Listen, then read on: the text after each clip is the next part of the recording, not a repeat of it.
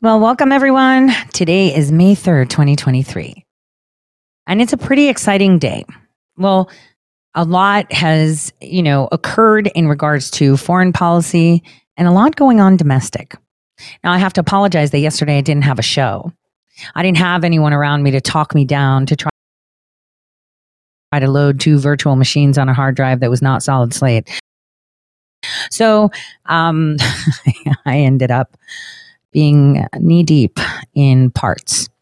And, and, and, and that was good because sometimes you have to let a few things percolate. Uh, there has been a, a lot going on and, and it's, it's time for a little bit of salt to be dropped. World Press Freedom Day. And that's the video that I have as a title holder for this show. But World Press, World Press Freedom Day is an annual event that's actually observed on May 3rd to celebrate fundamental principles of press freedom, to assess the state of the press freedom worldwide, and to defend the media from attacks on their independence. Now, I want you guys to understand that this was, um, you know, established by the United Nations Assembly in 1993. And while the title and you know the things that are coming through in respects to that uh, you know it kind of tells you that that's where all this eip start stuff began. The disinformation misinformation the new information center disinformation center. But i think i should get a little bit naked and kind of explain to you how disinformation isn't always about misinformation it's about directing the attention of people to information. And I'll walk you through that before we get into the nitty gritty of the coronation. And well, obviously, as you saw, Erdogan's been maimed, really. And I'm going to do a whole show on the Russia Turkey thing tomorrow. But press freedom, huh? It was established in 1993 because it was recommended by UNESCO's General Conference. And May 3rd was actually picked, get this, to commemorate the Windhoek Declaration. It was a statement of press freedom principles agreed upon, get this, by African journalists. So, World Press Freedom Day aims to promote, allegedly, and protect, allegedly, the free flow of information and ideas across national borders, and to raise awareness of the importance of a free and independent press for democracy, human rights, and development. As we can see, the people that actually created it and the people pandering to it are the ones that are doing everything that its words on paper, when declared, are. It's completely opposite. Now, World Fr- uh, World Press Freedom Day has its oranges. Uh, oranges. Oh my God, it's oranges. I can't even speak today. I'm a little bit distracted, and and that's just me, because you know all of us as we're working. Sometimes you know in our personal sphere, I have a lot going on right now. You know, Hera's getting married. Got a lot of things going on, so I apologize if I misspeak. But has its origins, as I said, in the Windhoek Declaration that had to do with an independent and pluralistic African press. Now, the date of its establishment and discussion, 1991, is key. That is where the West turned its eyes to Africa to dominate them, to take a foothold. This is where we had the new pipeline deals done with Iran. This is where, you know, Gaddafi was rubbing people the wrong way. This is where they pushed into that area.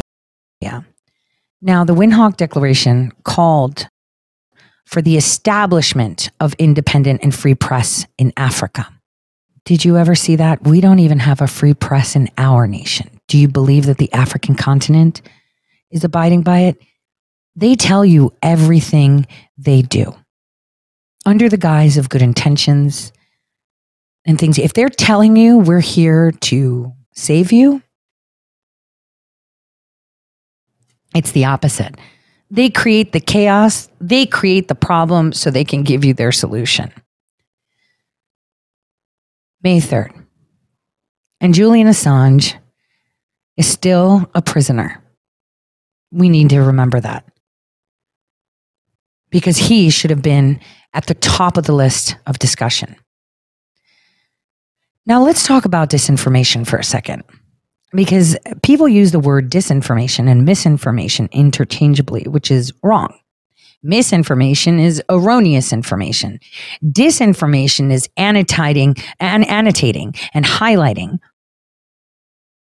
actual information to focus on or annotating and highlighting false information to focus on. Disinformation can be a potent weapon in a war, especially when the targets are human beings. the target is actually your mind. Why? Because it can manipulate public opinion, sow confusion, and undermine the enemy's ability to make informed decisions. So, disinformation involves the spread of deliberately false or misleading information with the intention of deceiving or manipulating people. Now, how do you counter that? By using factual information to draw attention so that the enemy cannot make informed decisions. In the context of war, disinformation is a very valuable tool. It can be used in several ways. For example, a belligerent nation may spread false information to its own citizens or to the enemy's population to shape public opinion and gain a psychological advantage. It can also be used to create confusion and uncertainty about the enemy's intentions, capabilities, and activities.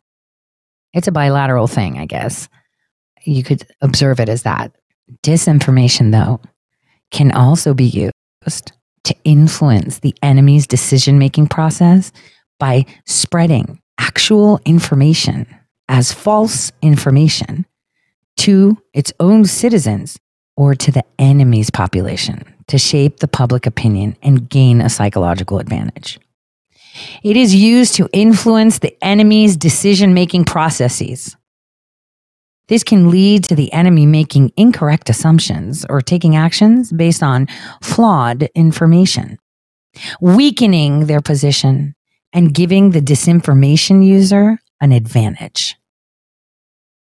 Not only that, disinformation can be used to demoralize and disorient enemy troops by spreading rumors, by telling them how the story ends so they rush to fix it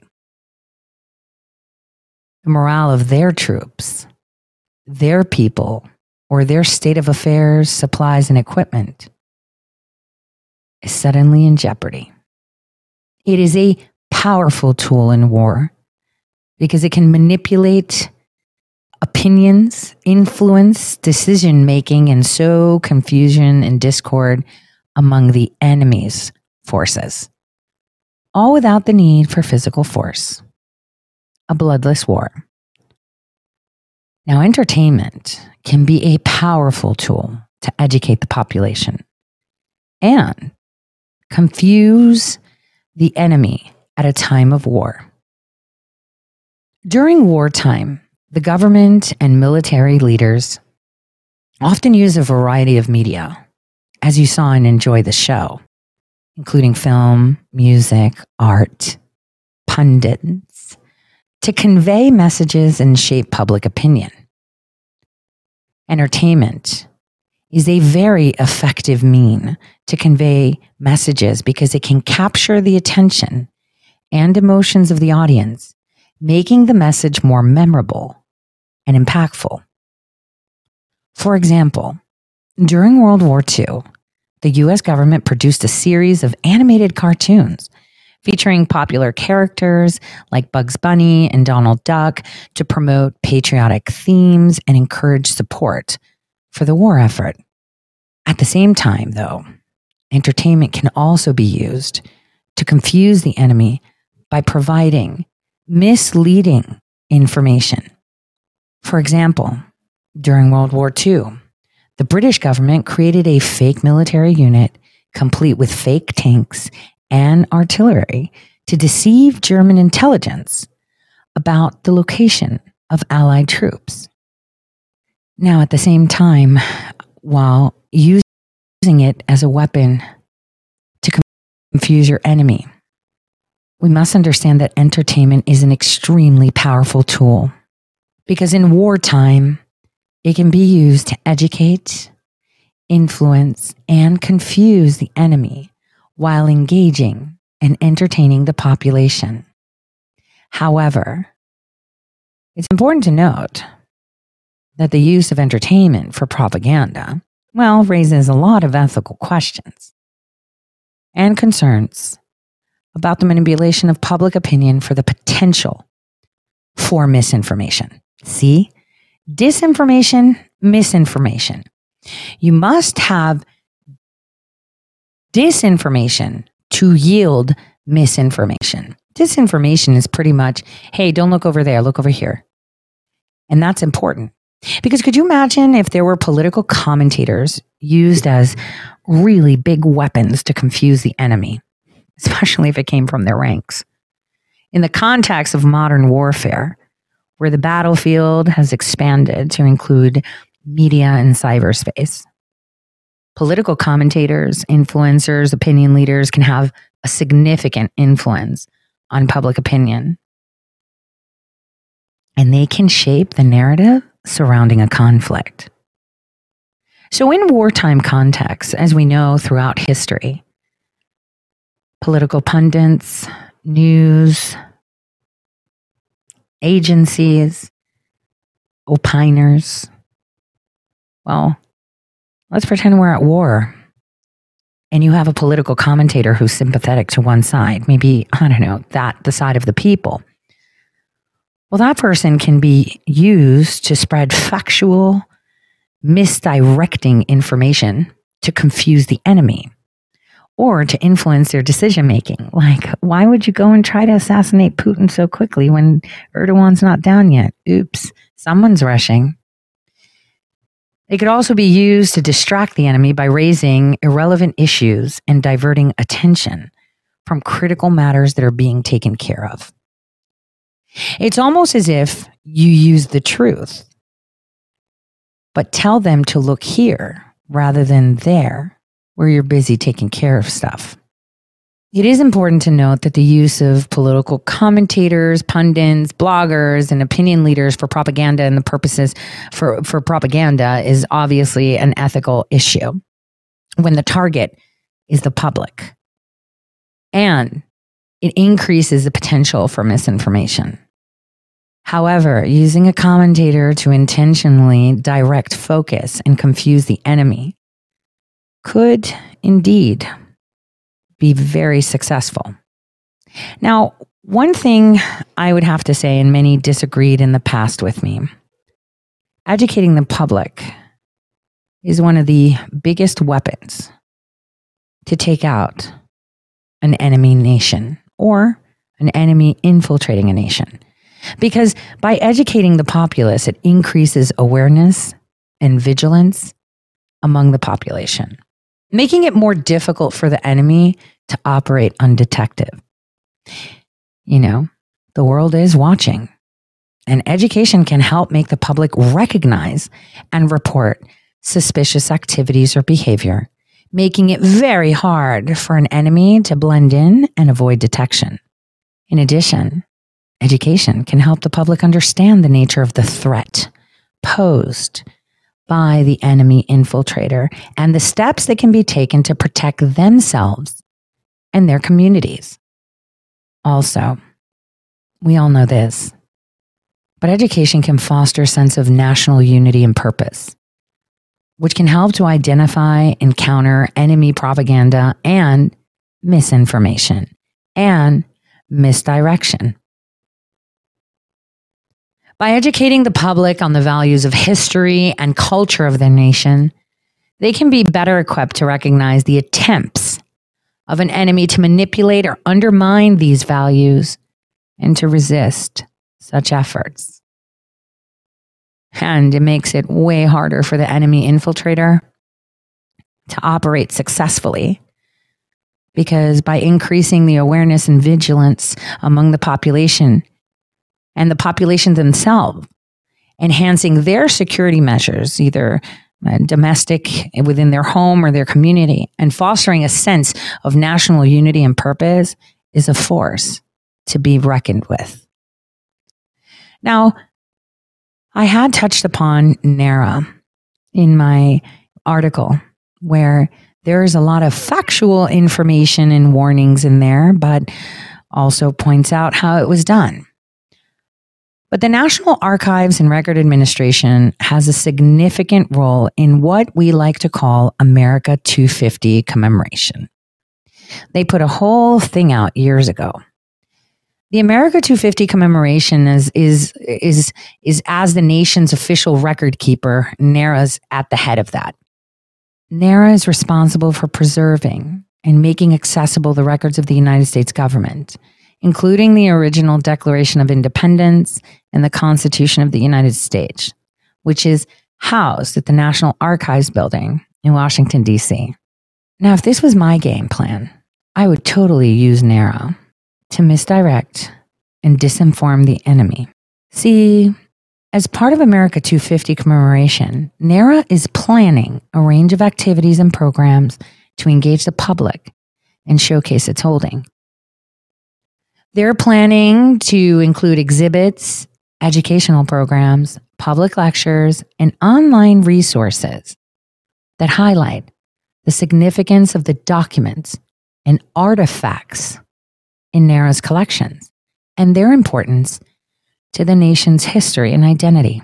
NARA is also working with other federal agencies, state and local governments, and private organizations and contractors to coordinate the America 250 commemoration and to ensure that it reflects the diversity and richness of American history and culture. Through its participation in the commemoration, NARA, which by the way, the IG of NARA has really broad powers. It's quite fascinating. Because if it was my game, that would be my entry point. Because NARA aims what? To promote public awareness and appreciation of the nation's heritage and to inspire future generations to uphold the principles of our nation and freedom that underpin the American experience. Now, the announcement of the America 250 was actually put out by NARA before the 10th archivist kind of did his job, but didn't. Or maybe did. I like games. You like games? Now, America 250, as we know, is a term that's used to refer to the United States of America's 250th anniversary, which will occur in 2026. The anniversary will mark 250 years since the signing of the Declaration of Independence in 1776 which declared the American colonies independent from Great Britain and laid out the foundation of the United States of America.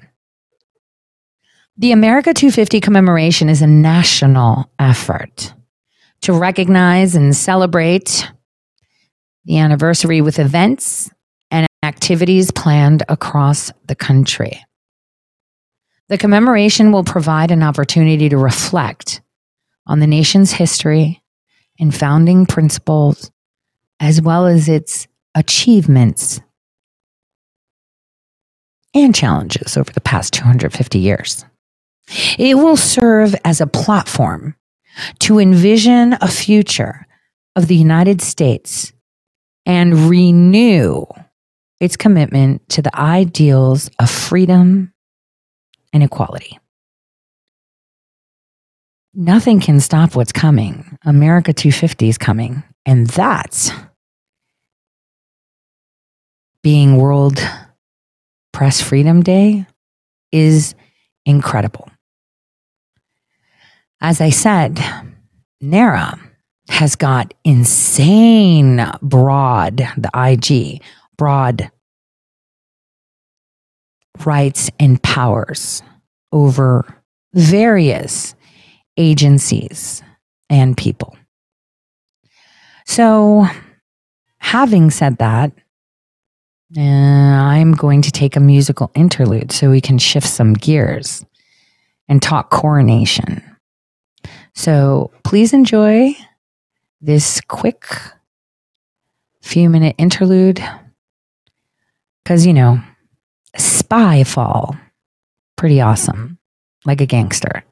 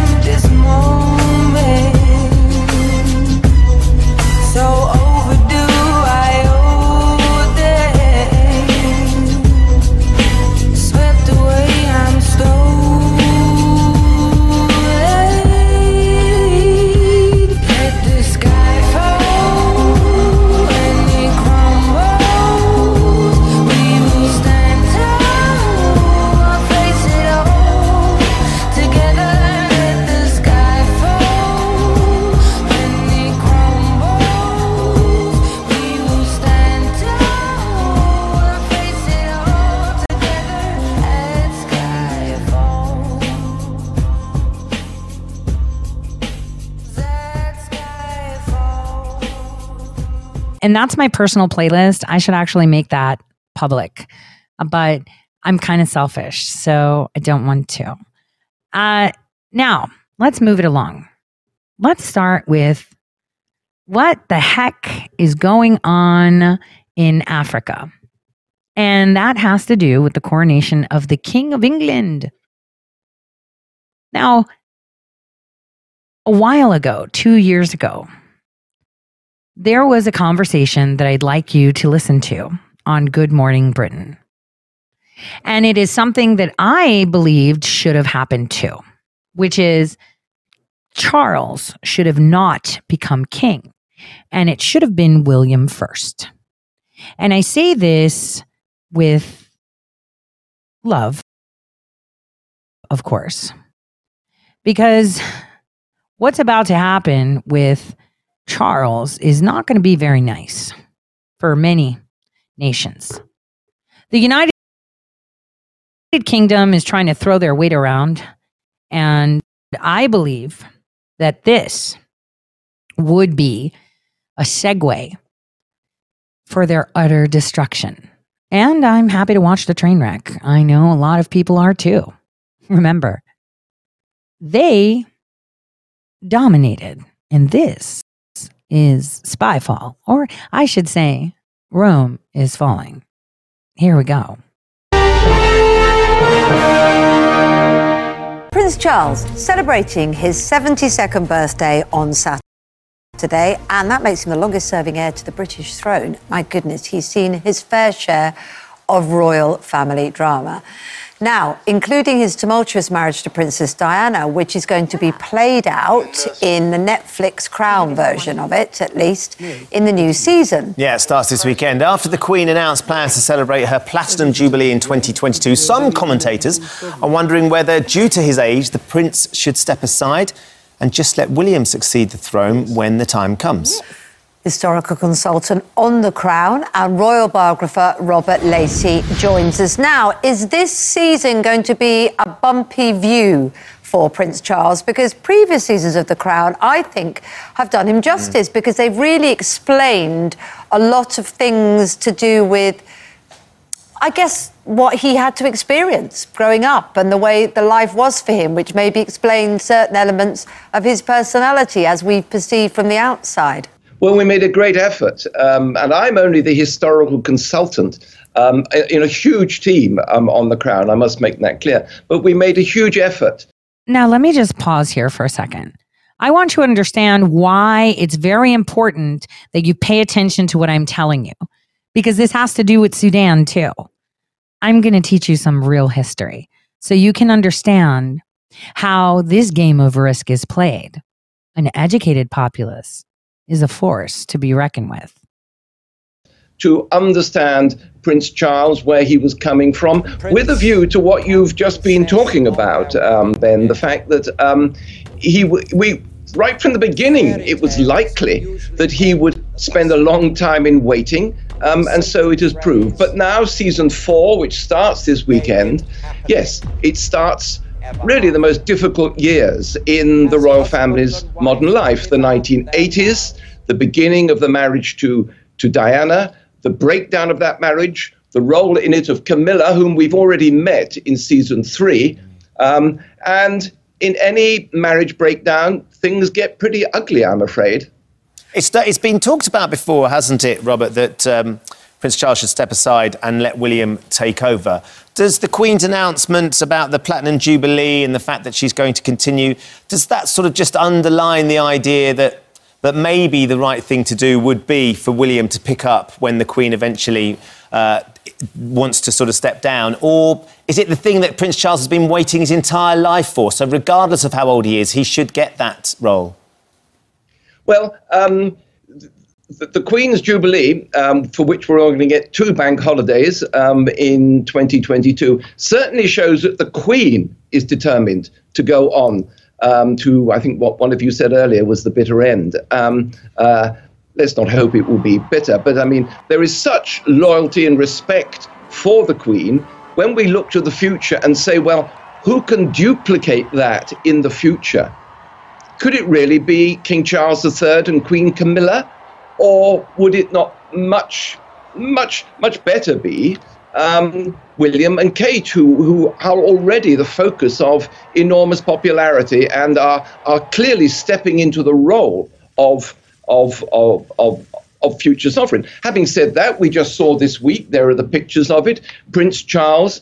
Um, no, that's William we're looking at there, sorry. Mm. But we also saw previously Prince Charles laying a wreath on his mother's behalf. There's more and more that um, Prince Charles is is stepping into the role of the Queen. This weekend, for example, um, he's going to Berlin um, to to for the very first time to represent the British state and monarchy at a German commemoration of the war dead. Now that's just the sort of building of bridges that Prince Charles um, uh, is good at. I myself don't think that he would willingly step down from the destiny he's waited for so long. Well, the Daily Express says Queen's vowed to keep serving her country. Uh, this is revelations from aides, apparently, uh, that they feature on their front page. Uh, do you think, think there's an element in her decision and the announcement of, of that Platinum Jubilee, uh, which seems the idea of those celebrations in the current climate we have seems so extraordinary, but also so needed. Do you think there's perhaps an idea that the Queen needs to be a stabilising force, that we don't want change right now of, of any sort? absolutely. And with due respect to the Daily Express, I don't think it's much of a revelation that the Queen is dedicated to serving her country. Um, the Jubilee um, reinforces that. Yes, there were question marks. Um, but the fact that um, the government is obviously making use of it in its own way too. This is a political use of the royal family to give us something to look forward to in the future. But why not? That we have two poles in our British constitutional system. We have the government that we elect who make mistakes, and then we have the royal family, on the other hand, who've always been there. Some people say we shouldn't have the hereditary principle, but we do. They represent history, they represent tradition, they represent the values that um, we all agree upon. Um, and it is enormously reassuring to see the Queen representing us at occasions like this. Here she is, for example, the first time we've seen her in a face mask because she was going into Westminster Abbey to lay her wreath at the tomb of the unknown soldier. Um, 100th, the 100th anniversary of that, um, first uh, initiated by her grandfather, wasn't it? Um, King George V. Well, look, we're going to leave it there, but it's great to get your thoughts on this, Robert, particularly on the on the sort of the advent of the new series of The Crown, which we know you're historical advisor. It's going to be a fascinating watch, that one. It's a luxurious watch, isn't it? I think we're all ready for it, but And we but also. as you say, I think the last few series have been a real insight Mm. for. I was born in the 70s, Kate was born in about the 50s, but an idea of uh, I was th- there for what some of the children that we've grown up watching them grow up and they're now grown ups. Uh, with Prince Charles and, the, and the, the children of the Queen Yeah. actually had to go through, which we didn't understand and we didn't No. really appreciate. Well, we didn't. We hadn't even really heard of Camilla. No one wants to hear about Camilla, right? Nobody wants to hear about Camilla. But I'm going to tell you the coronation of King Charles is sealing the fate of the power of the crown. And I say this with uh, no grains of salt. See, to understand why Sudan is happening now and to understand everything, we should actually take a look at my, one of my favorite shows, Geography Now. I would like for you guys to get to know this nation because you're going to understand how the crown falling with the coronation brings it all home. You know, because it was really interesting that it was announced that Sudan is going to cease fire during the coronation. You'd be like, why did the Sudanese care about ceasing fire for the coronation of another nation's king? Think about that as you watch Geography Now. First, it was the Congo. All right, here we are, our last set of twin countries. First, it was the Congos, then it was the Koreas. We did the Caribbean Saint triplets, and finally, the Sudans. So much of Africa's backstory is rooted in Sudan, and today, much of that story is being written here. Welcome to the real country of the Nile. It's time to learn geography. Hey everybody, I'm your host Barby. Get a Geography Now t-shirt at geographynow.com. It's not selling out if it's your brand. So, Sudan. In the words of Geography Abdi Mohammed on Twitter, it is the bridge between Africa and the Arab world. And uh, speaking of Geography, as you know, I love having guest hosts from the countries that we cover, and today's host is going to be Ruba. How you doing? Say Hi everyone. By the way, uh, this is a really cool shirt, and you're wearing a really cool shirt. I sure am. I Oh. wonder who made them. Oh, who made these? Oh, I was Ruba. did. And I also made the shirt that he was wearing in the Somalia episode and the South Africa episode, and then you'll see them in all of the remaining African. Check it. We got Tunisia, Zambia. I will be wearing these in the future episodes. And if you want one, you can get one at unityshirtshop.com. Support her business. Thank you. All right. Well, Ruba, before we start, what do you want everybody to know about Sudan? Sudan is extremely diverse. Um, you'll always find somebody fighting over the bill, um, which means that they always want to pay. Koreans do that too. We do that Yeah, all the time. all the time. It's the polite It's fight. really it's the polite fight. And by the way, this is the Sudanese stove. So this is my cousin Mathani.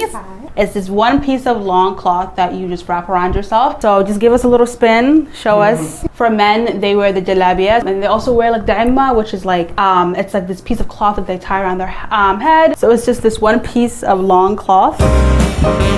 You know, go to the souk, which is the market. You know, grab some milk or lebanon. And yeah, I mean, I just love my people and I love my country. You're gonna have a lot to say in this episode. I clearly. yeah, I am, yeah. So let's just kind of jump into it right now.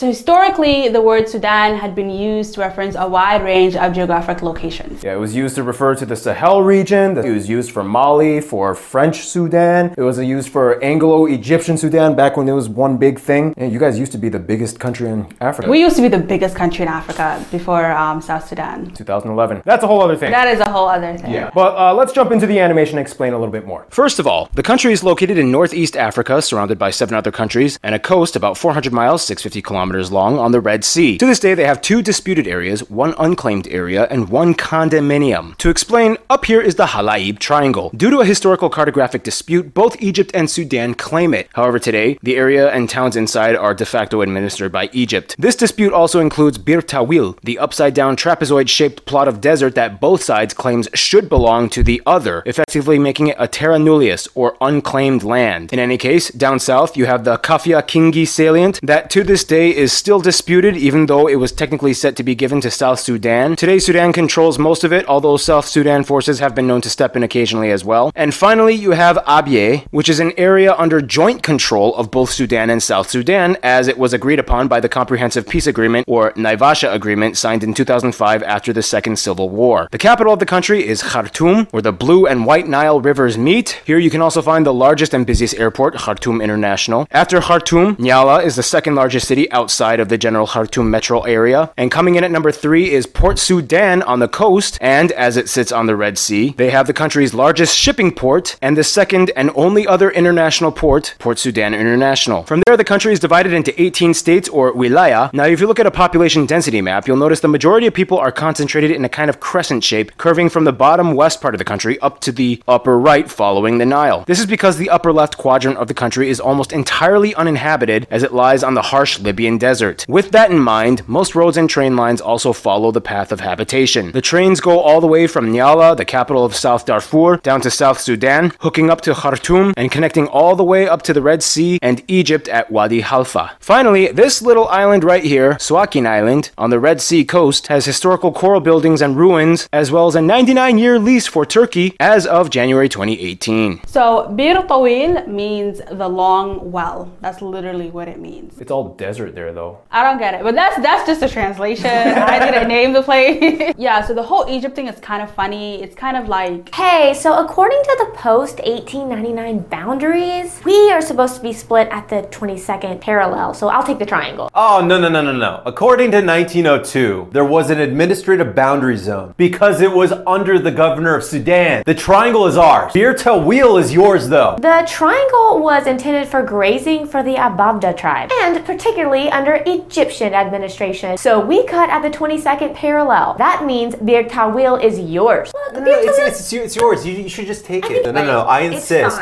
You Like, should take it. you- yeah, so basically whoever claims Bir Tawil agrees to giving up the triangle. That's how the game is played. So Yeah, so. yeah. Now, with Sudan, you have to know one crucial region and one demonstrably notable area Nubia and the Kingdom of Kush. Kush being where the Cushitic languages are derived from, um, like we explained in the Somali episode, or like he explained in the Somali episode. Basically, the Nubian region was concentrated in the loop of the Nile, specifically the city of Napata, today known as Karima. So around 1500 BC, Egypt was like, gotcha. But then 800 years later, it was like, Gotcha! that's right, for about a hundred years, Nubia evolved into a kingdom of Kush and took over Egypt in the 8th century BC. And they had pharaohs that ruled Egypt. Yeah, so the ancient Nubians played a deep role in developing much of what is modern day Sudan. So the Nubians, they had their own writing system, irrigation technology, kilns, mirrors, tweezers, sun clocks, reservoirs, trigonometry-based architecture. They had a lot going on. In the meantime, Ruba, why don't you go over some of the top notable places of Sudan? Okay, so there are the ancient temple of Al Musawarat al Safra, um, Suakin Islands ruins, Kerma ruins, the temple of Oman, National Museum, uh, Dongola, the elderly mosque, which is the second oldest mosque in Africa, Souk al Arabi in Khartoum, um, University of Khartoum, and uh, Shari al Nil, which is Nile Street, also in Khartoum. But Ruba, what do you think would be probably the number one notable site of Sudan that a lot of people should know about? The most famous site are the pyramids of Marawi. Sudan has, and I think you've mentioned this before,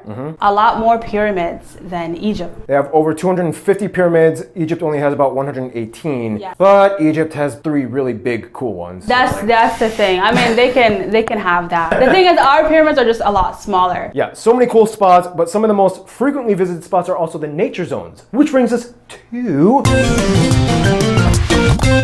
Despite having a little over half of my country covered in desert, Sudan still holds the nickname of the food basket of the Arab world, um, and it covers about 45% of arable land in all Arab countries. It's interesting how Egypt may get most of the credit for the Nile, but actually, most of the Nile is in Sudan. Well, let's explain a little bit more. In a nutshell, the country is located just at the convergence of the Sahara and Sahel regions of Africa, which is where the arid savannas begin and eventually make way for tropical greenery further south you go. And all of it centered around the longest river of the nation, let alone the whole world, the Nile River. The country's north section is divided between the Libyan desert to the west of the Nile and the Nubian desert to the east. The majority of the people living along the Nile are only able to venture about 3 kilometers parallel to the river before the land becomes uninhabitable. The only main exception would be the capital Khartoum, which sits at the convergence of the White and Blue Nile rivers, which originate down south in Lake Victoria and Ethiopia's highlands. Keep in mind though, there is actually a third important branch, the Atbara River, sometimes called the Black Nile, that starts in Ethiopia as well. From there, the western front, known as the Darfur region, has the Mara mountain chain, which holds the tallest mountain, Mount Deriba, an extinct volcano with two saline lakes at the top of the caldera. In terms of inland bodies of water, though, most of Sudan's lakes are blocked up dam reservoirs, the largest being Lake Nasser, shared with Egypt, but the largest fully in Sudan being the Meroe Reservoir. Otherwise, most of Sudan's remaining inland water bodies are scattered wetlands called the Sud in the very south of the country near the border with South Sudan. This area with the Moro Hills is the greenest part of the country. In fact, wetlands, mostly of this Sud area, cover about 10% of Sudan's land, and about 4% of their land are forests. And finally, 80% of the population depends on groundwater, and much of it comes from the Nubian Sandstone Aquifer, the world's largest known fossil water aquifer system shared with Egypt and Libya. It is estimated to hold about 150,000 cubic kilometers of groundwater, and it plays a role in providing some of the most remote oases with water in Sudan. Oh, fun fact, you guys have a season, well, I'll explain about like a sandstorm season. Haboob, yeah. You said it was kind of fun though. You've been through them. Yeah, but it's like you're literally outside, you can't really see anything. It's also it's nice when you're inside because it's like it's very like soothing. It's kind of like snow. yeah, except it just doesn't melt. Yeah. So now, Sudan's economy and industry are heavily centered around natural resources. about 80% of the country is employed in the agricultural sector, and in the late 90s they started exporting crude oil. Yeah, after South Sudan gained independence, they you guys kind of lost like what two thirds of your oil reserves. Yeah, we said goodbye. Oh boy. Also, fun fact: at nearly a million tons annually, you guys are the number one producer of sesame seeds. I actually didn't know that until so thank you. Sudan also produces 80% of the world's supply of gum arabic, uh, mostly collected from acacia trees in Darfur and Kordofan. I remember actually when I was a child, we had a couple of trees around my house, and we would just like pick one and eat it, but it doesn't like taste. Eat the gum Arabic. Yeah, but it, it doesn't taste good. it's like so it like gets stuck on your teeth. Yeah, because you guys sometimes have like you use it for like medicinal purposes sometimes. Or, like, yeah, There's a lot of. Yeah, but I'm pretty sure when we were eating it, it had nothing to do with that. We were just like, ooh, okay. And uh, in Sudan, you will find this stuff a lot everywhere. Thank you, by the way. One of our geography people sent this to for for Fan Friday. Uh, what is bakur? This here is um, Sandalwood. sandalwood or sandal, and you just burn it, and it reminds me of home. It is it is a really nice, rich fragrance. Yeah. So unfortunately, it is a very slow-growing tree, and the demand has caused some over-harvesting. This is particularly why sandalwood is one of the most expensive woods in the world. And the one thing you can find in the woods of Sudan are animals. And with that, Gary Harlow. Sudan has loads going on with flora and fauna divided up into five vegetational belts the desert, the semi desert, the low and high rainfall savannas, and the inland floodplains in the south. Each of these regions hosts different biospheres for plant and animal species. Many can be found in the largest and most notable area, the Dinder National Park. It's home to nearly 30 large mammal species like lions, cheetahs, giraffes, elephants, and about 40 species of fish in their rivers and lakes. Lots of birds too if you like birds, and if you're lucky, you'll spot the national animal, the majestic secretary bird, which can also be seen on the national emblem. Personally, I think it's more of an honour to witness the African civet there. These precious predators are quite unique looking, almost like a mix between a raccoon, leopard, and hyenas. Unfortunately, many of them are caught for their perfume industry for producing the pheromone civetone. So remember guys, be mindful. If you'd like to protect these civets, maybe avoid buying cosmetics and perfumes with civetone. I'm just saying. Peace out, mates! Thank you, Gary Harlow. In any case, that's enough talk about animals. Let's move on to food. Uh, what do we got? yeah, and so Mathani is gonna do this. Oh. You ready to talk about food, Mathani? Oh yeah. So starting off with our staples, we have kisra, which is made out of a thin sorghum flour. We have asida, which is also a staple, um, also made out of sorghum or millet. And then we have gurasa, which- and so with these three, we eat it with milah, which is a type of stew. Milah rijla, weka, bamia, umrigega, mulakhiya, rob. We have which is my personal fave, but it's not everyone's cup of tea because it's made out of intestines. Goat and sheep would be like the most favored types of meat in Sudan. So we have agache, which is type of roasted meat with peanuts. And quick side story, my dad used to cook it out of his van and sell it. Shatta is huge in Sudanese culture. Um, it's like hot sauce, but way hotter. And definitely try Sudanese uh, falafel. It's this one is like very flat and also a lot crispier. And if you see grasshoppers, definitely give it a try. For drinks, Sudanese people are big tea drinkers. We'll drink it with breakfast, lunch, dinner. So we have ebre, we have karkade. It's kind of dried and soaked flour. Just to wrap up our food segment, we have the tabak, which you can use to cover up food um, to keep it warm. And you can also use it for a decoration in your house if you want to hang it up on the wall. Works really well. Thank you, Mathani. And with that, let's move on to the next part, the best part of the episode, the people of Sudan. You guys ready to talk about the people of Sudan? We sure are. I mean, you are the people of Sudan. We are the people of Sudan. So Sudan is derived from the Arabic word uh, meaning land of the blacks, um, Bilad.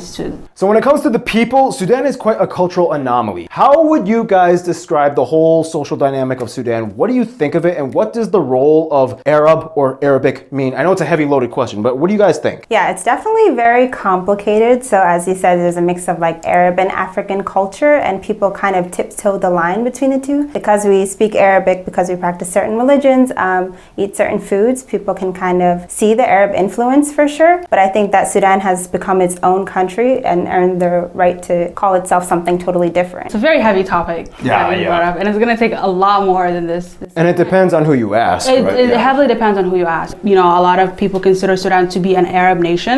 So in, Nor- in North Africa, the difference is like in northern African countries, when Arabs migrated, they migrated as families. In Sudan, a lot of the migration was um, from individuals who intermixed with the local population. Ah, so like Arab men that married Yeah. black Sudanese Yeah. women and then kind of made families. Yeah, exactly. Ah, okay. You might have a lot of people who are extremely dark, but they might have Arab ancestry. ancestry. Yeah. Or people who are extremely light, but don't have a trace of Arab in them. Oh, that's interesting. Yeah, so it's really like you can't really go by the like the phenotype of the of the person. There are people who consider themselves to be Arab. There are people that consider themselves to be Afro-Arab, and you'll see this a lot with the Sudanese diaspora outside of Sudan. And there are people that consider themselves just to be African, right, Mm. or African with Arab influence. So for me, for example, if you ask me that question, I will say I'm Sudanese, I'm African, but I'm aware of my Arab influence. It's a unique kind of fusion country, I would say. Would you, would you agree? Yeah, I've heard it being called like the mixed child of Africa. The mixed child of Yeah, Africa. def- And there's a lot of different types of people in Sudan. Very diverse. So it's a very complicated question. Well, with that complication, we're going to get into the demographics graph. Boom. First of all, the country has about 47 million people and has somewhere around 600 ethnographic linguistic groups, speaking about 70 main languages and dialects. Now, here's where things get kind of tricky. Sudan has a high degree of ethnic fluidity. Many sources might say somewhere around 70% of the country is Sudanese Arab. Keep in mind, though, this term is very broad and can refer to a wide range of peoples with completely different physical features that may or may not have ancestral roots actually to Arabs and just consider themselves Arabic speaking people. It's complicated, but say we go off that number, that leaves about 6% of the population belonging to the next biggest group, the Beja people in the east. The Nuba people along the Nile River at about 3% of the country are next, and the Fur people of Darfur at about another 3%. The remaining 18% is made up of the rest of the hundreds of ethno-linguistic people groups found within the country.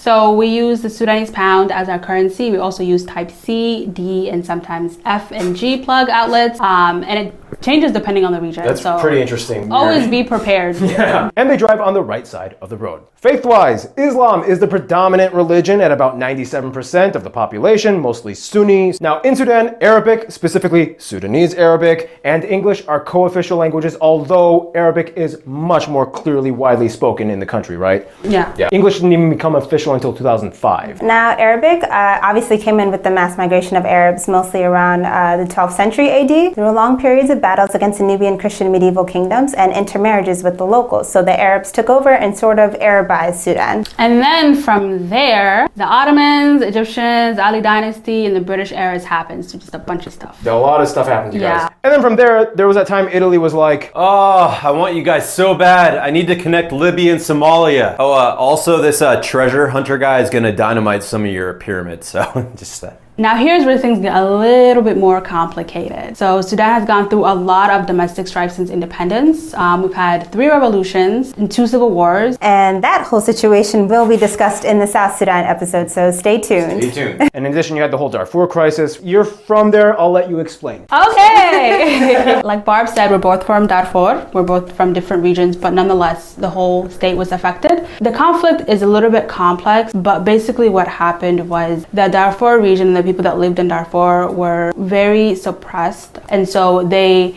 reached a point where they just couldn't take it anymore and they were trying to fight back. The government decided to fight back using um, the Janjaweed. Yeah, to that point, um, around 5 million people were affected. There were 3 million people who were internally displaced, got put in camps, and about a million people were killed throughout the crisis. So back in 2009, um, Umar al Bashir, the um, ex president of Sudan, was indicted in the International Criminal Court. He had two warrants against him if he were to ever leave the country, which is why he stayed in the country. Um, and then currently, um, Sudan is in a transitional state after Umar al Bashir had been ousted um, and handed over to the ICC for war crimes. So that's a good thing that kind of happened.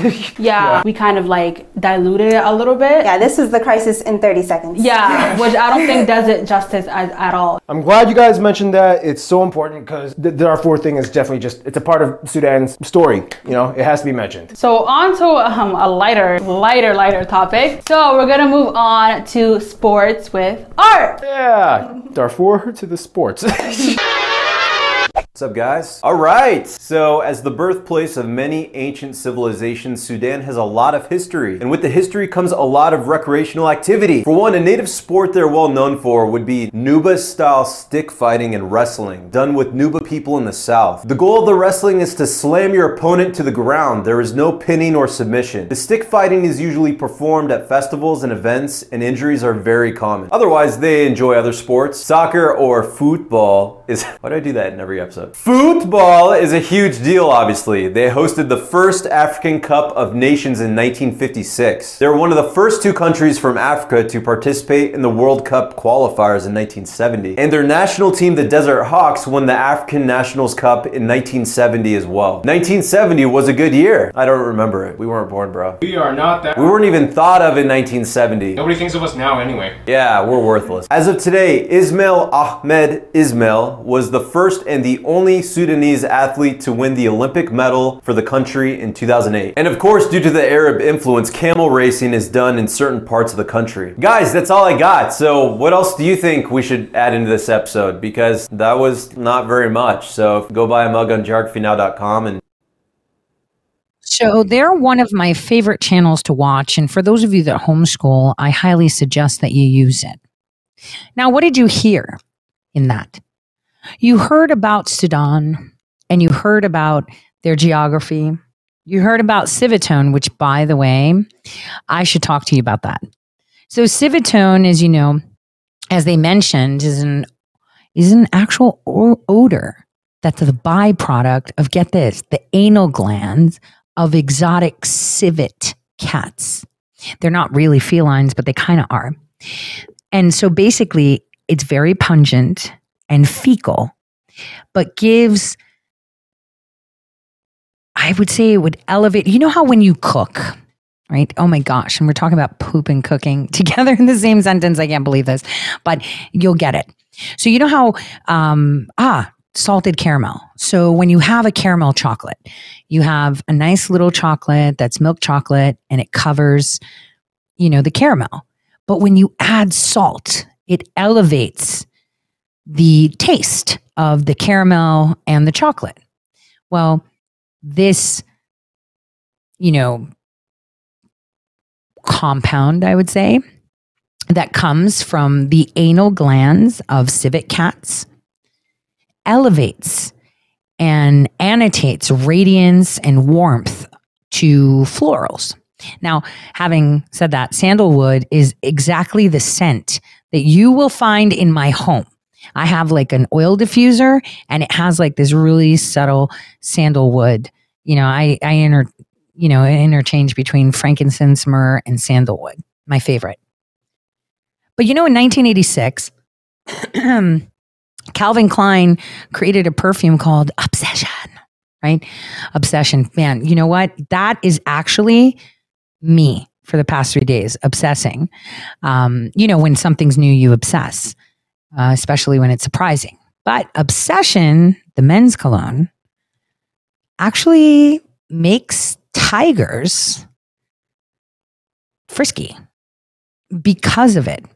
So uh, that's actually a real thing. You should Google it because the secret to Calvin Klein's obsession, the seductiveness in that is literally civitone, the pheromone that they get from the anal glands of the carnivores called civets.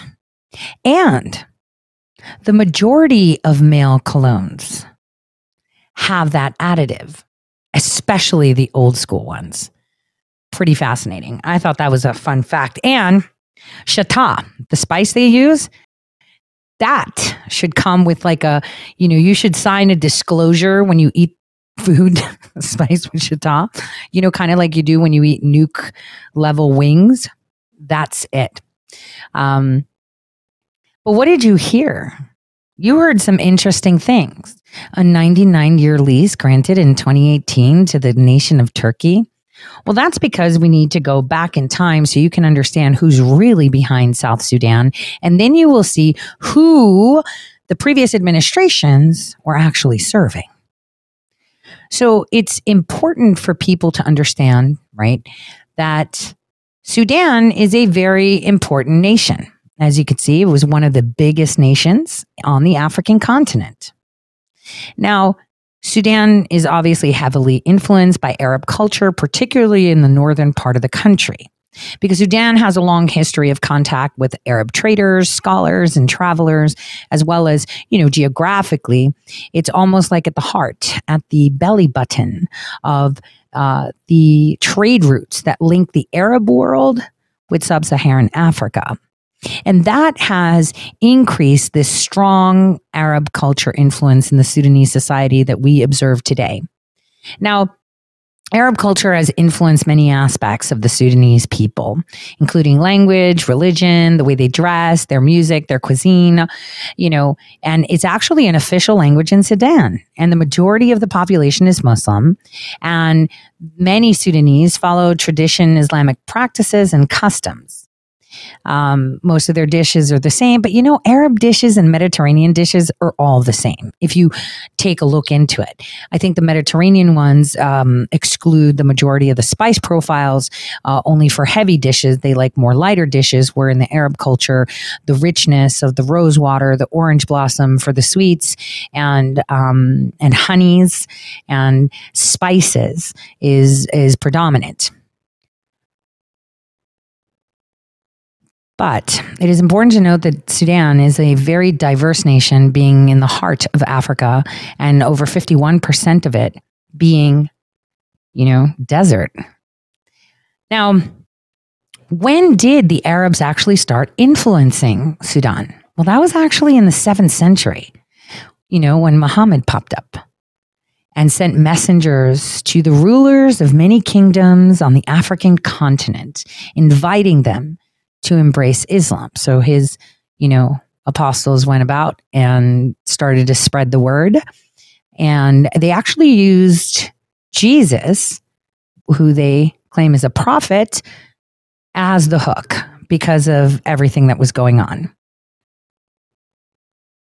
So the Arab influence in Sudan grew stronger during the medieval period, particularly during the rise of the Muslim Nubian kingdoms in the northern part of the country. Now, these kingdoms were heavily influenced by Arab and Islamic culture. They established trade and diplomatic relations with neighboring Arab states, which further strengthened the Arab influence in Sudan. Now, in the 19th century, and we've talked about this part of history before, Sudan became part of the Ottoman Empire, which had a strong Arab and Islamic, you know, uh, cultural influence. The Ottomans introduced new administrative systems and cultural practices to further reinforce this Arabic influence in Sudan. And now, you know, Sudan is kind of like the, I would say, is the melting pot of Africa.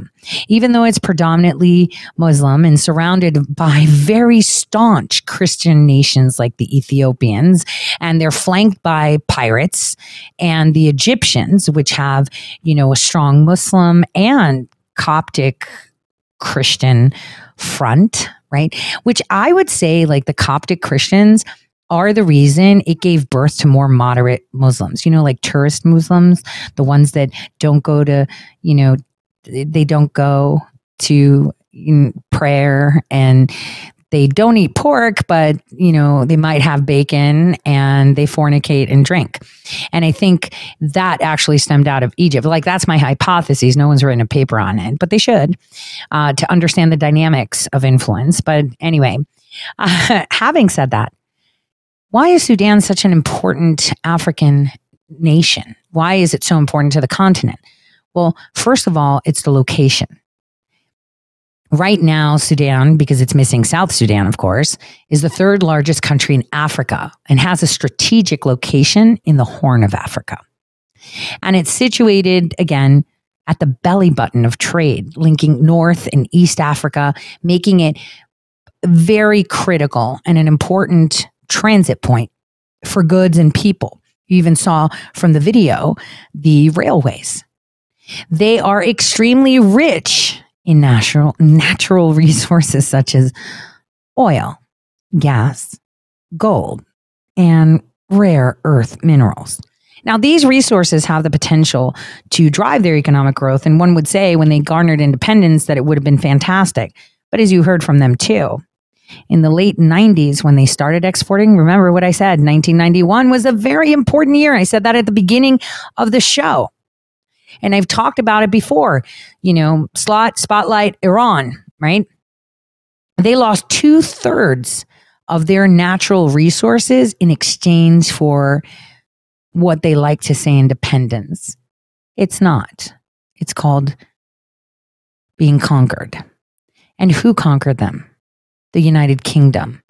They're the ones that inserted themselves in South Sudan, and it was our nation that then helped reinforce it. I want you to pay attention. Uh, we know that Sudan uh, is very rich culturally and historically, like talking about kingdom. You know, we should do a show on the ancient kingdoms of Kush and Meroe, right? Um, because, you know, and, and the history of Khartoum is just incredible. But those kingdoms left behind one of the most wealthiest, I think, well, I say, that nation is one of the most wealthiest in regards to archaeological sites and artifacts um, that are still being discovered. But also, Sudan, being at the heart of the continent, has played a very key role in regional and international politics particularly its relation to East and North Africa because of the strategic location, natural resources, and historical and deep seated ties with its surrounding nations. Now, I, I, should mention that there's an importance that I annotate the kingdom of Kush because it was an ancient African kingdom that existed, which is now, you know, Sudan and southern Egypt. Um, and the kingdom was strategically located on the Nile River, which provided fertile land, agriculture, transportation. Like it was like, it was popping. Okay. That was the port to be if you wanted to get silk, spices. It was busy. It was like, you know, 42nd Street in New York, 24 7. It was on. But it was known for not only its trade and commerce because it was a major center of trade connecting, you know, the Mediterranean world to East Africa and the Red Sea, right? It was a key producer of gold and ivory and other valuable commodities that was almost a segue of goods like spices, textiles, you know, they, they were just amazing. Now, their culture and religion shaped a lot of that and obviously it, it it was influenced as i said by the arab cultures but the kingdom of kush uh, was more influenced by Mediterranean. This is why the Sudanese people are very unique. They've embraced the uh, Mediterranean cultures of the traders over time and kind of, you know, Arabified it, if that's a thing. Because this kingdom produced architecture like no other. They have more pyramids than than than than Egypt. But remember, where the pyramids in Egypt were, were theirs too at some point, right? Um, temples, statues, completely untouched. And they have that kingdom also has a, a staunch legacy. The kingdom of Kush had one of the most significant impacts on history for culture of the region. The influence is still seen in today's civilization that have emerged, including medieval, uh, you know, Nubia and modern day Sudan. But the military power of the kingdom of Kush was one to be reckoned with. Its military strength was insane. And it frequently, and I stress this, frequently was engaged in war with neighboring powers such as the Egyptians and the Romans. The Kushites were very skilled in warfare and developed advanced military tactics and weaponry. Now, history says that the kingdom of Kush was so good that their strategies in war were emulating those and very similar to those of Alexander the Great, who was a successful conqueror because he didn't conquer, he liberated. And this is why we see that subversive tactics of kingdoms such as the crown were used as liberation in exchange for two thirds of your oil, if you catch my drift. Now, Sudan, as they touched upon, was colonized by various European powers in the late 19th and 20th centuries. Why?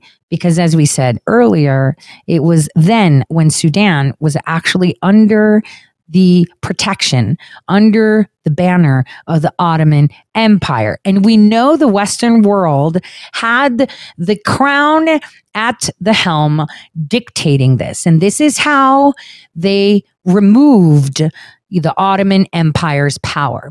See, it all started with the uh, Muslim inquisitions, you know, in the um, from the 15th to even today in modern history, the Spanish Inquisition is still alive and well because the Ottoman Empire had spread so far that it had captured uh, Eastern Europe and more so the Balkans because it was a trade port that they used.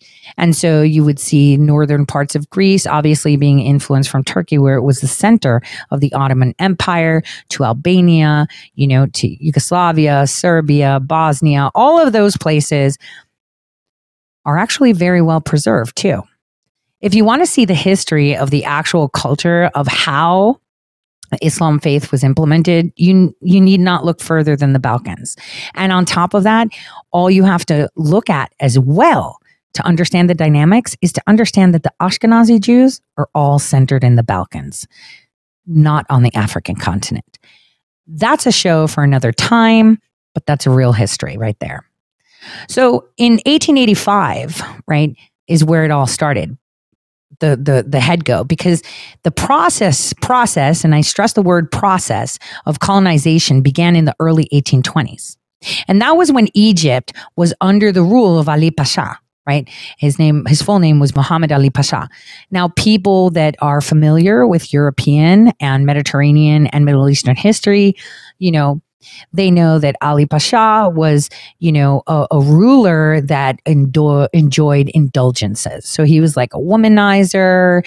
He, you know, he always wanted comfort he would stay in silks like like even culturally i know in a lot of nations and that includes greece you know they're like oh you're sitting there like ali pasha right and that is kind of like you know you know he didn't dress himself like for example like there would be someone that would literally put on his clothes. I mean they all did that right in all cultures but this is like super indulgence. Now he was actually quite intelligent uh, very intelligent because under the rule of Ali Pasha, um, you know, European, you know, there was a conquering of the northern regions of Sudan by them, right? And so in 1885, there was a Mahdist uh, rebellion that broke out in Sudan. That was massive because it led to a religious leader named Muhammad Ahmad. And the Mahdist forces had like defeated the Egyptian army and established like a air quote independent state. And that lasted up until 1898 when the British, with the help of Egyptian troops, defeated the Mahdists and established control over Sudan. So, who is the one that took control of Sudan? Whose idea was for South Sudan? And I'm going to show you. It was the crown. And why am I telling you this? Because it's extremely important, and I'll show you why. And I knew this a couple days ago, but the, you know, this morning during conversation with people, I it was fully established. Take a listen to what CNN is telling you. Wait, let's see. Thanks for joining us. We begin with an agreement in principle to a new ceasefire in Sudan between rival military factions battling for control of the country. Notably, the announcement came from South Sudan, which has been acting as a mediator between both sides, but so far no public comment from either Sudan's military or the Rapid Support Forces. But under this agreement, a seven day long truce will take effect Thursday. Officials from South Sudan also say both sides have agreed to send representatives to peace talks, but where and when those talks will happen is yet to be decided.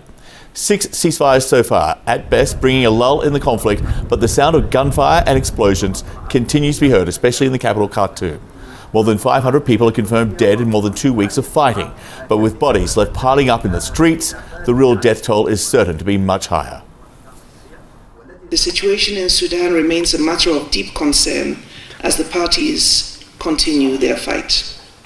Civilians bear the brunt of this conflict. Critical infrastructure, hospitals, roads, schools, airports have been destroyed. This war has aggravated the already dire humanitarian situation, and shortages of food, water, medicines, and other basic goods are becoming extremely acute. More than 100,000 Sudanese refugees have now fled to neighbouring countries, according to the UN. Many crossed into Chad before the border with Sudan was closed. Many others are heading to South Sudan. Over 100,000 refugees are estimated to be among those who have now crossed to neighboring countries, including Sudanese refugees, South Sudanese returning, and other nationalities who were themselves refugees in Sudan. Before escaping Sudan, for thousands of Sudanese and foreign nationals, first they must make a dangerous and often harrowing road trip to Port Sudan on the Red Sea. Once there, for a fortunate few, comes rescue by ship. Saudi Arabia has played a central role in the evacuations, ferrying more than 5,600 people, foreign nationals from Sudan, since the start of the conflict, including dozens of Americans. CNN's Larry Madowo reports now from Jeddah. As the news of the latest ceasefire trickled here into Jeddah, Saudi Arabia, the 15th Saudi run ship just arrived here with 206 more people, 91 Americans, according to the Saudi Foreign Ministry. The number of nationalities that have so far ferried across from Port Sudan to Jeddah is now 102. The, only a tiny percentage of those are Saudis. Many of them are from nationalities from the US and Canada and the UK and Sudan and Kenya, Burkina Faso, from really, really everywhere um, around the world. So, as that ceasefire really struggles to hold, you see the need for so many people still in Port Sudan trying to get across the Red Sea to a semblance of safety here in Saudi Arabia as they figure out where they're going to go next.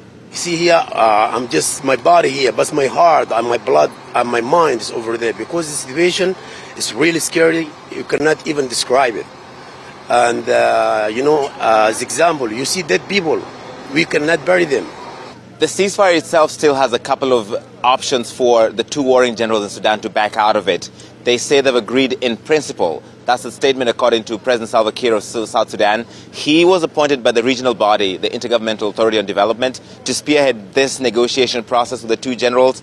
The others were President Ruto of Kenya and President Guelleh of Djibouti. And so that in principle is doing a lot of heavy lifting in that statement. The other one is that he's urging General Burhan and General Hemedti to send negotiating teams and to agree on where that could be. One of the proposed venues for this negotiation could be here in Saudi Arabia. Could it be Addis Ababa in Ethiopia or Nairobi in Kenya or Juba, South Sudan? There's just a lot of questions still. We don't know about this seven day ceasefire that was announced. Larry Madowo, CNN, Jeddah. All right. Let me explain to you the ceasefire. We have the coronation of the King of England. That's why there's a ceasefire. So the coronation is happening.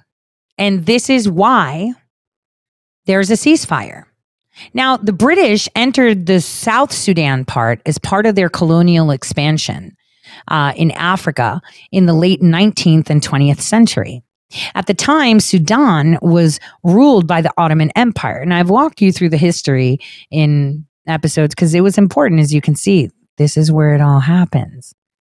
This is where the sky falls, right?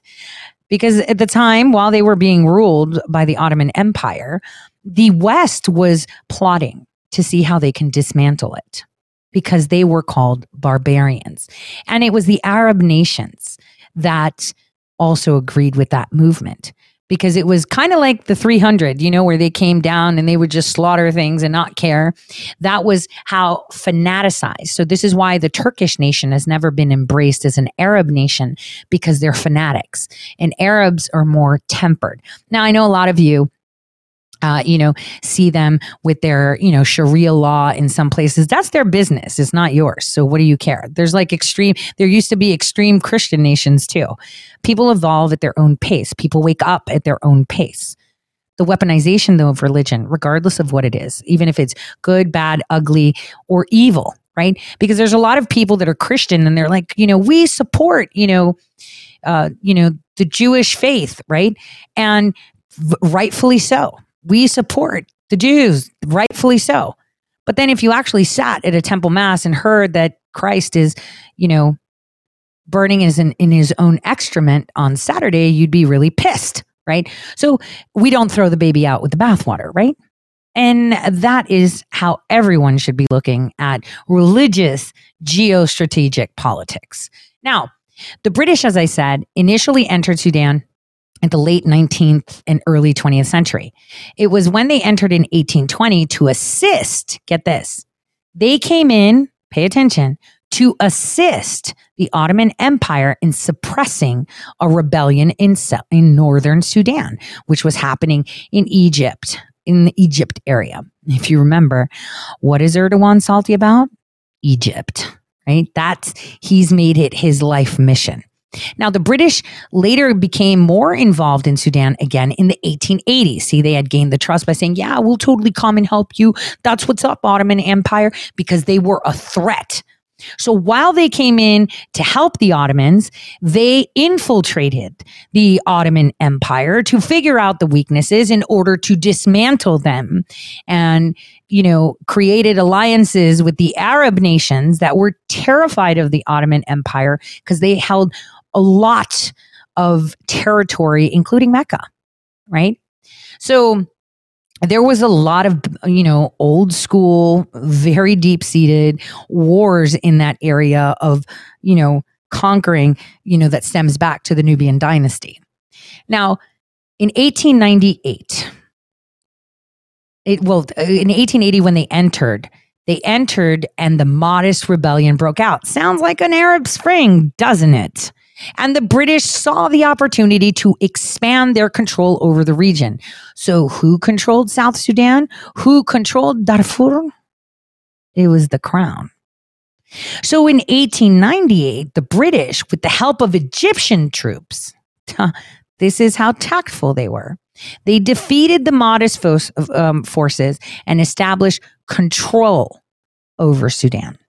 So the British had now entered. And what did they do? Exactly what they always do. They divided Sudan into two administrative regions, with the northern being governed by Egypt and the south being governed by the British. Now, the British saw South Sudan as a region with significant potential for resource exploitation, right? Particularly because it was so fertile in land and the potential of agriculture, hence the high exports in many products that we get from them. So they established a number of infrastructure projects in the region. You know, they come in, oh, we'll help you. We're more advanced than you. We'll just help do this and the mining. And little did they know that they would be blowing up their pyramids, stealing their relics, and gaining dominance. In fact, they also helped by building roads and rail. Sounds like the CCP agenda, doesn't it? Who created the CCP? That's right. So pay attention which facilitated, you know, uh, these infrastructure products. Um, projects that they did facilitated in consumer goods and products uh, being able to be moved around in the sub-Saharan desert and other regions, and that also facilitated the movement of people and bringing in more uh, into to amplify the populace. Now, ultimately, the British presence in Sudan had a significant impact on the region, including the establishment of a colonial administration, infrastructure and development. And like I said, they have completely dominated the region in respects to exploitation of resources. And that is huge. Now, how does this coronation play come into play? Well, in fact, it's not only the coronation that comes into play, and this is why we have the South Sudan thing just going berserk, but this involves the whole lawsuit with the funding and money laundering that happened. Because lo and behold, you know that money laundering thing with the Haitian musician that was taking money and giving it to Obama and all that stuff? Well, what if I told you that one of those, you know, investment companies that had to do with Malaysia plays into this too? It's all you have to take the 40,000 foot view. So, South Sudan has significant oil reserves, and several multinational and oil companies have operated in the region over years. Now, however, due to ongoing conflict and economic challenges, which I said it is a crown stronghold, right? Many of the companies that were in the region and, and investing pulled back, allegedly, right? And here's some of the major companies that operate in that region. Listen carefully ExxonMobil. ExxonMobil is obviously an American multinational oil and gas company. And it inserted itself in South Sudan um, and operated operated until 2014 where it suspended its operations in 2014 because of the conflict. Total Energies, that's a French company. It's an oil and gas French company that operated again in Sudan up until 2014. And it suspended its operation again due to the conflict. Because maybe now you'll understand the timing of the escalator. Now, moving along, we have ONGC Videsh. That's India's state owned oil and gas corporation, right? And that has been active in Sudan since 2003 and it's still operating today. India, Crown. Now we move to China National Petroleum. Now that's China, China, China. And they've had an oil and gas company that started activities since the early 2000s and still operates multiple oil fields in the country, and it's the largest oil producer in South Sudan. And finally, the cinch so you can understand why South Sudan is popping off, why they're taking their hiatus, and all this lawsuit with Leonardo DiCaprio, you know, testifying. Petronas.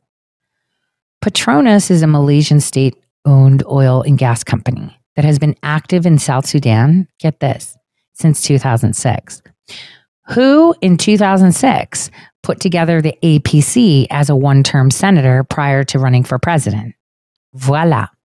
The company operates several oil fields in the country and is still there as a major crude oil producer in South Sudan. Now, the the fun thing that um, a lot of people don't know is these companies. As you look at that case, you will see that they refer to a very specific, you know, investment company in Malaysia. Now, uh, Malaysian sovereign wealth fund that was being questioned as being the segue to money laundering money to Obama. And Obama, remember, like I just said, assisted in Petronas getting a foothold in Sudan. So that was his payment. Kind of like, you know, how Hunter Biden would cut deals, right? And then he would take a chunk because he cut deals. It's the same. It's the same, totally the same. So basically, they're playing games on the name. Khazanah Nasional Berhad is a wealth fund, a Malaysian sovereign wealth fund in Sudan. Now, what is the Khazanah Nasional Berhad? Well, like I said, it's a sovereign wealth fund of Malaysia. It was established, oh, get this, what a weird date, 1993 mentioned that date at the beginning of the show, too. And it was done to manage the government's investments and promote economic development in their country, Malaysia. The fund is wholly owned by the Malaysian government and it's responsible for managing and investing in a diverse range of assets like public private equities, you know, the whole nine yards. Now, Khazanah is governed by a board of directors that are appointed by the Prime Minister of Malaysia. You know, now in retrospect, let's take a pause here.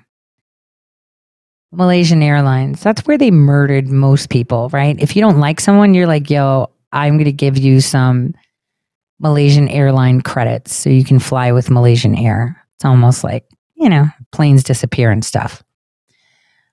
I digress. That, my friends, is definitely two shows that will be coming up this summer. So let's take a look. So it's governed by the board of Khazanah Nasional Berhad, right? Is governed by a board of directors that the prime minister of Malaysia picks. And oh, do you remember in Malaysia all that stuff that was going on with the lady on a TikTok that was dancing with a mask and then the military kind of came in and did shit? Can you see things that are happening? It's very important that we use disinformation and misdirection so that people don't see. Because sometimes you'll see atrocities that you don't, you know, that you just can't unsee. But having said that, Khazanah has made significant investments in tons of industries and companies in Malaysia, but abroad too, like telecoms, like healthcare, like financial services and infrastructure that actual fund has been intertwined and pops up in several high profile deals, such as the acquisition of the London based Battersea Power Station development. And get this the privatization of Malaysian Airlines. Hmm, why would you privatize? Now, as you know, in that case that's going on, Jho Low, whose full name is Low Taek Jho, is a Malaysian businessman who was implicated in this high profile corruption scandal invi- in, involving the Malaysian state government fund 1MDB. He's been accused of stealing funds from the 1MBD fund to finance lavish spending investments around the world, including the United States. But Jho Low, being tied to one MBD, MDB, sorry, is one and the same as the Khazanah National Berhad. It's just doing business as one MDB. I hope you're paying attention. Now, Barack Hussein Obama, who was the 44th president of the United States, had a very good relationship with Malaysia while he was in office.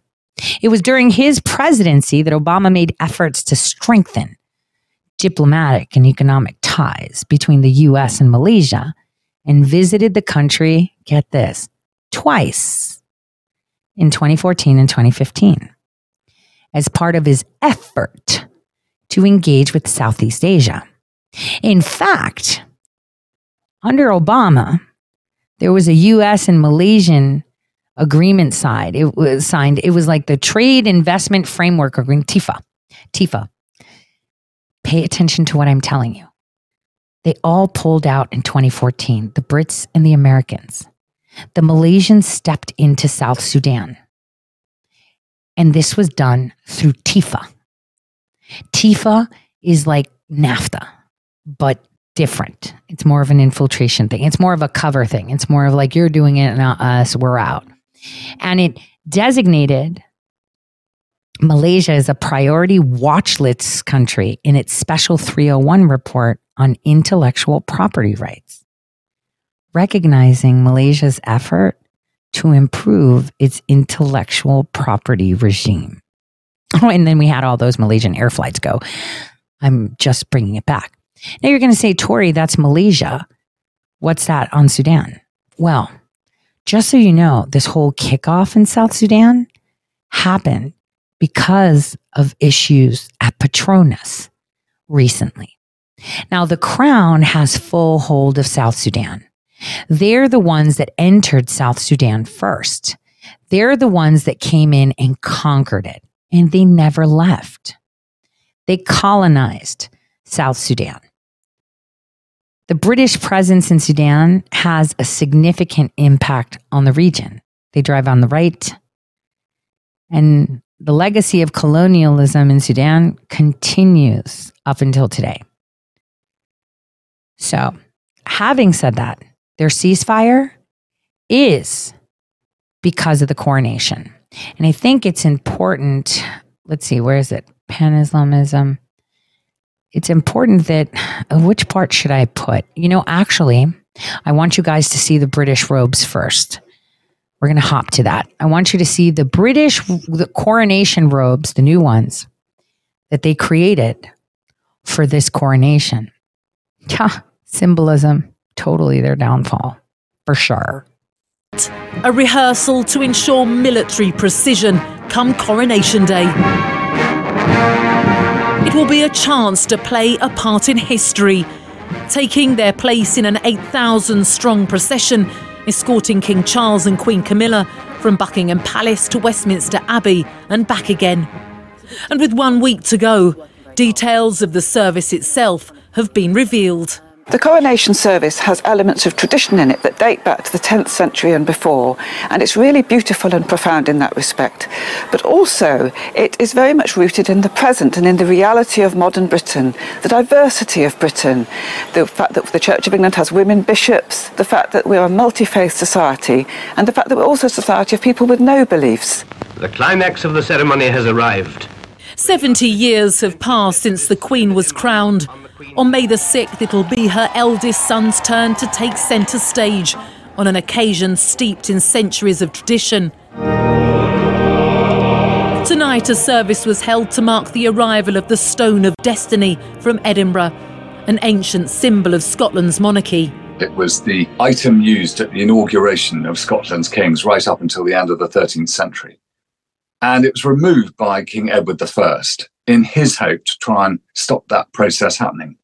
And it stayed in this chair that he built in Westminster Abbey.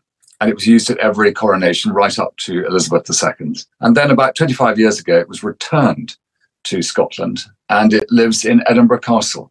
Every tiny detail has been considered, down to the smallest stitch of the robes to be worn by the King and Queen, four in all. They include one seen here on the shoulders of Charles's grandfather, George VI, at the coronation of 1937. There's also a new nature themed robe created for Camilla. Many here have only just returned from overseas, but preparations for the parade have been underway for seven months. It is a complex operation, but we've been able to really, you know, go into the detail, leave no stone unturned, and um, and issue some really comprehensive orders. Every element orchestrated and executed to ensure not a single step is out of place.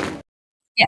So this is why South Sudan and Sudan have decided to cease fire because the crown is undergoing a coronation.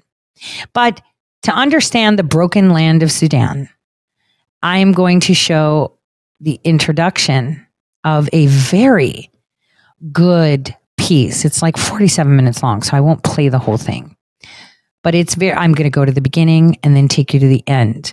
The introduction. Al Jazeera has done a fantastic, a fantastic job in putting it together. So I, I was actually quite impressed when I stumbled upon this, you know, a while back when it came out. This is um, from 12 years ago. So I, I think I saw it maybe over a decade ago.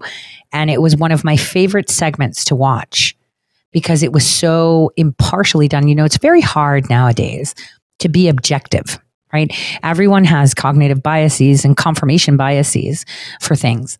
I think this is one of, you know, those pieces where you talk about the dynamics in the now where it's completely objective. So it's called The History of a Broken Land, Sudan, A History of a Broken Land. I'm going to play a bit of it because now you're going to understand how the coronation plays in when we talk about the British Empire and why Prince William didn't focus on becoming king and the turmoil. They're saying, okay, there's rumors going around. These are totally rumors, right? But they're saying that, you know, the king of England who's to be coronated, who's the worst thing, because, you know, maybe we might see an Australian independence, no more crown. I don't know. Can the Aussies do it? We'll see because New Zealand's a problem, but we'll see.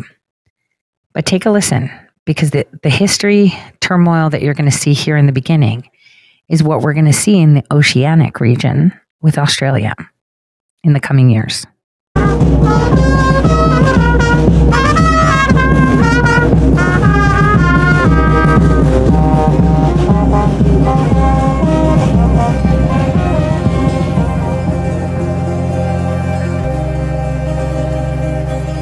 A sad story.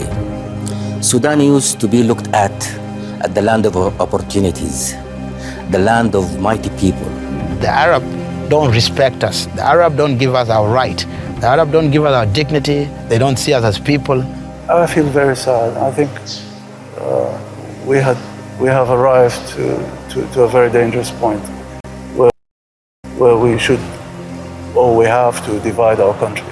Most of the people are working for separation, that they have to separate from the north. Enough is enough.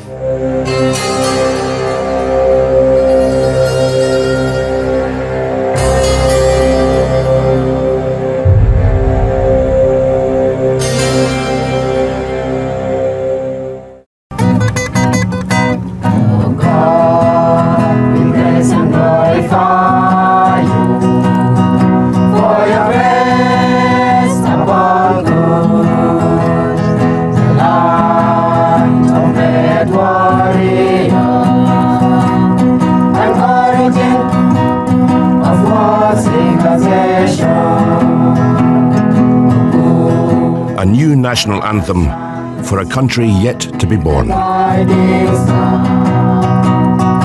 The lyrics and music were created here at Juba University in southern Sudan and tell the story of the ancient kingdom of Kush, of struggle, martyrdom, and of hope for the future.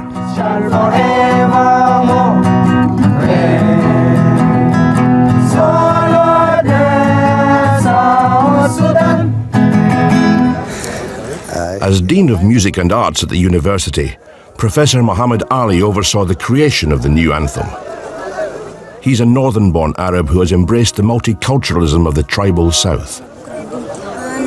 حقيقة هم بيقولوا نحن عرب لكن آه الحياة هنا في في tolerance في تسامح في integration with the community بعدين آه الناس هنا ناس كلهم طيبين وطيبين باعتبار it is nature by the way. دي طبيعتهم هم كده الناس. يعني حتى ما في any sort of discrimination I cannot feel it.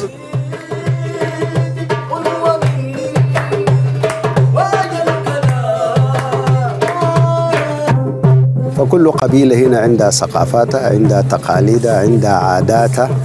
يعني هنا بتجد في المجتمع هنا في مسيحيين في مسلمين في ناس لا دينيين كمان.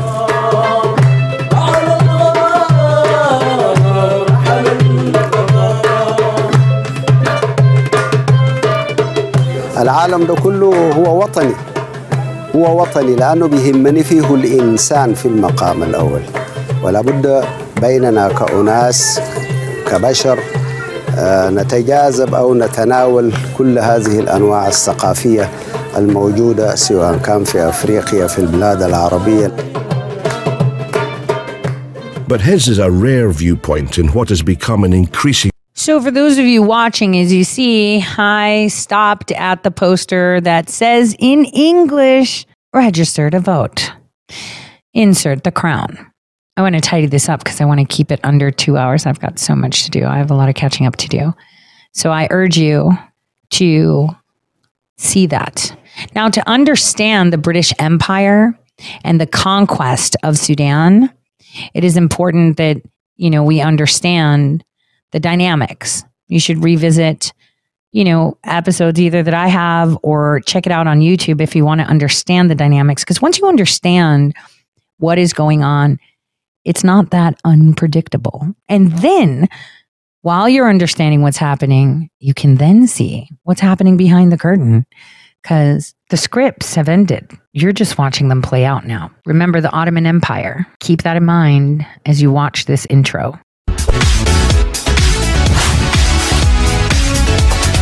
Let's get through this.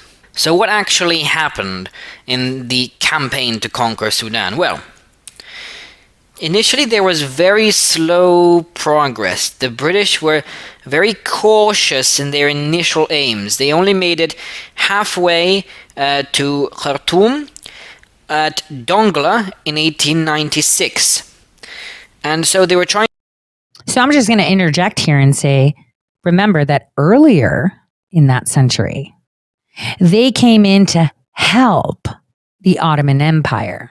I mean, they need to gain their trust, right? trying to maintain their supply lines at all times. It wasn't really um, something of high priority to get rid of the Mahdi and conquer Sudan. Now, this all changed with the Battle of Ferkeh, I don't know how to say it, uh, in June 1896. Because what this did is it was the first actual intense skirmish between the Mahdists and the British forces, and that led to the acceleration of the campaign. So, the reason why the British so easily defeated the Mahdists was because they had the newest tech. They had light gauge railways for supplies, they had gunboats, and they had the Maxim gun, the first ever automated machine gun. So, at the Battle of Omdurman on the 2nd of September 1898, pretty much the decisive British victory against the Mahdists. They slaughtered 10,000 of them, but only 47 British soldiers died. So clearly, a decisive victory. Now, what was also significant was the brutality of Kitchener's actions. And what you have to understand is Kitchener's motivation behind this. He was mainly brutal with the Mahdist forces because of his veneration of Gordon, for example, who was killed uh, at the siege of Khartoum in 1885. Remember when the Mahdists um, broke through the fortifications and wiped out the entire garrison? And that failed relief expedition, which arrived two days late, Kitchener was part of that relief expedition. So that all contributed towards his brutal actions in this campaign. Now, examples of this is after the victory, Kitchener ordered the Mahdi's head to be decapitated from his dead corpse, and he also did not reissue the order that the wounded be spared. In the Battle of Atbara, uh, before the Battle of Omdurman, he issued an order telling his soldiers to spare the wounded, but in the Battle of Omdurman he did not do this. What Kitchener also did is he ordered the tomb of the Mahdi to be opened up to prevent pilgrimage. Okay?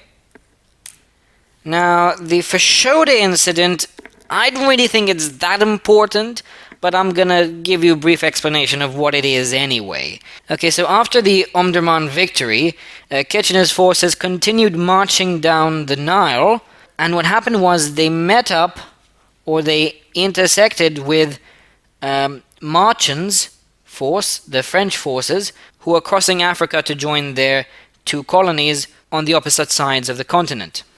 And so, what you had in that incident was a disagreement or conflict with both sides claiming that the area and the Upper Nile were under their sphere of influence. Thankfully, there was no actual physical confrontation. The matter was referred back to London and Paris to sort the, for, for the politicians to sort out. And this actually shows a stark contrast with Kitchener's brutality in the Battle of Omdurman. Now, what this this this um YouTube video is important for those of you that homeschool or just want to un- have better understanding. You need to understand the conquest of Sudan. But as you heard him say, it was the French and the British that were pulling the strings, the West. And remember, I've always said the one thing about the French intelligence is finance. They're the only ones that hacked, yeah, have direct records from Swiss banks. You know, remember Christine Lagarde was heading their financial crime division. So when it comes to following the money, you better make sure it's coming with croissants and Eiffel Towers all up in you. So here's the closing Pan Islamism. That's key. Take a listen. Now, pan Islamic nationalism, specifically the Mahdist forces. The Mahdists were becoming an increasingly bigger threat, and this can be seen in March 1896 in the Battle of Adwa, where they completely destroyed the Italian forces in the area, indicating that not only were their influence spreading, because this was in Ethiopia, but also it indicated their growing strength. And in fact, this was one of the contributing uh, short term triggers towards the acceleration of the campaign and the conquest of Sudan, because in June 1896, if you remember from the previous slides, the Battle of Farkeh took place, and that was the turning point in increasing the drive towards actually conquering the Sudan. Now, you also had the risk of the Mahdists spreading their influence into Egypt. Okay? And obviously, they did not want, the British did not want this pan Islamic nationalism to merge with Egyptian nationalism, which was under the surface in Egypt and was starting to bubble. Because if you remember, Sir Evelyn Baring's reforms kind of frustrated Egyptian society at all classes and all levels. So, in other words, didn't we have ISIS created in order to bring disruption? It's almost like the Mahdists at the beginning of the 1800s were created by the West in order to segue their way to get trust from the Ottoman Empire so they can infiltrate and dismantle from within amplifying and arming the Mahdists so they can create chaos and offer the solution. Cycle, cycle, cycle. Now, coronation. This is where it gets interesting. And we're going to talk about the coronation as the coronation is happening too, because it's quite important. Because when you realize that the Rome is falling, or shall I say, London Bridge has fallen, it'll be quite interesting. So, this is from three years ago. I'm not even showing you current footage in respects to the coronation. This is from three years ago. And I'm so glad they, they picked Charles. Because if they went with William, well, we might actually have a problem. But this way, they self destruct. I mean, isn't that the way it always happens? Corruption always consumes itself. change his mind about being king. Becoming a king at some point in the future is something that most people only experience in their dreams. However, for Prince William, it is a reality. Born to Prince Charles and Princess Diana, William is currently second in line to the British throne and will become king after his father. Knowing for your entire life that you will someday be the ruling monarch of the United Kingdom certainly comes with its fair share of pressure. After all, Just about everything Prince William does is closely watched, and the entire world is very critical of both him and his wife, Kate Middleton. For the past few years, they have had very little privacy, with billions of people tuning in to watch them get married on live television, and millions more watching as they welcomed their three adorable children into the world. At one point in his life, it didn't seem that William was focused on being king. So, why did the Duke of Cambridge change his mind about becoming the ruling monarch? Prince William is a former rescue pilot. It wasn't too long ago that William was employed as a search and rescue pilot. He and Kate resided outside of London, and we didn't see nearly as much of them as we do presently. Although the world was interested in what William did, and there was also an intense interest in Kate, they were not in the royal spotlight as much as they are now.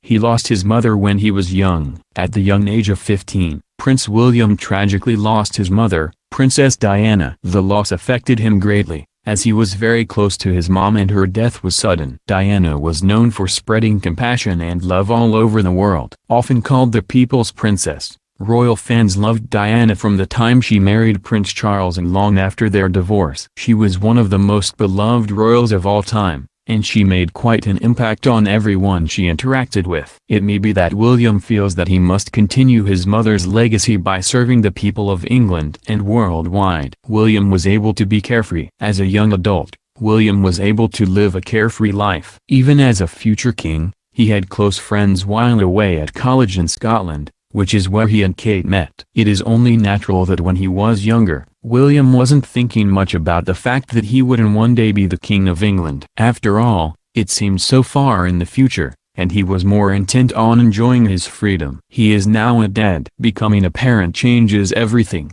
even for royal family members. William takes his responsibilities much more seriously now that he is the father of three children. He knows that he must set a good example for Princess Charlotte, Prince Louis, and especially for Prince George, who will one day be a king himself. Most likely, William wants to appear as responsible and dedicated as possible in the eyes of his kids. William is very much aware of the legacy he wants to leave. William now has a different focus. Now that his life is different, William is focused on becoming king and carrying out his royal duties to the best of his ability. At some point after his marriage to Kate, it seemed that he was ready to fully embrace his royal duties and do whatever he could to prepare for his important future.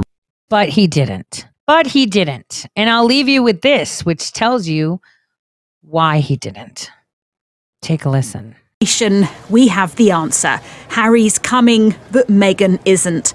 A coronation compromise. And this is a big decision. It would have been pretty unthinkable um, and almost unknown in history for uh, the second son not to attend the father's coronation.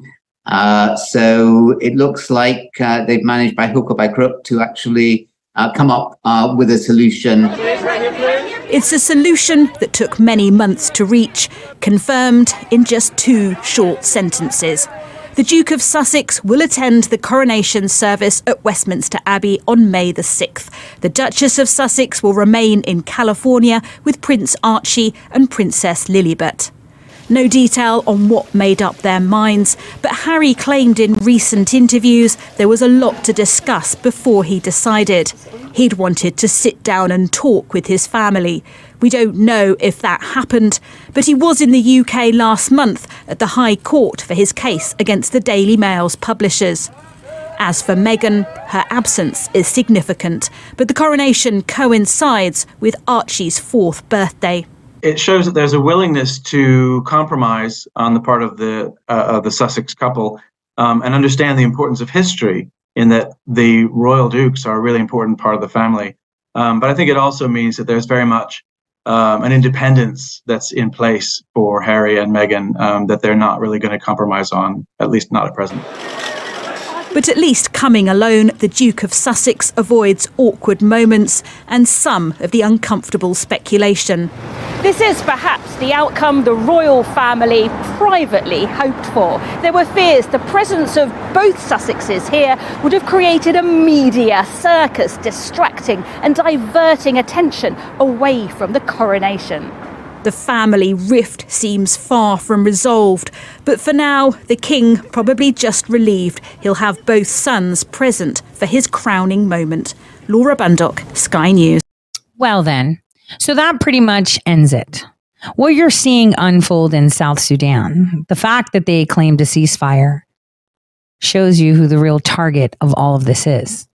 And I have demonstrated in the past how m- much land, how many territories the United Kingdom, the crown has. And well, it's about time to say that it's done. So, what is to happen and what is to come are natural things that happen throughout history. Borders are redrawn, leaders fall, and sometimes you put leaders in place in order for things to tumble. And that applies to the East and the West.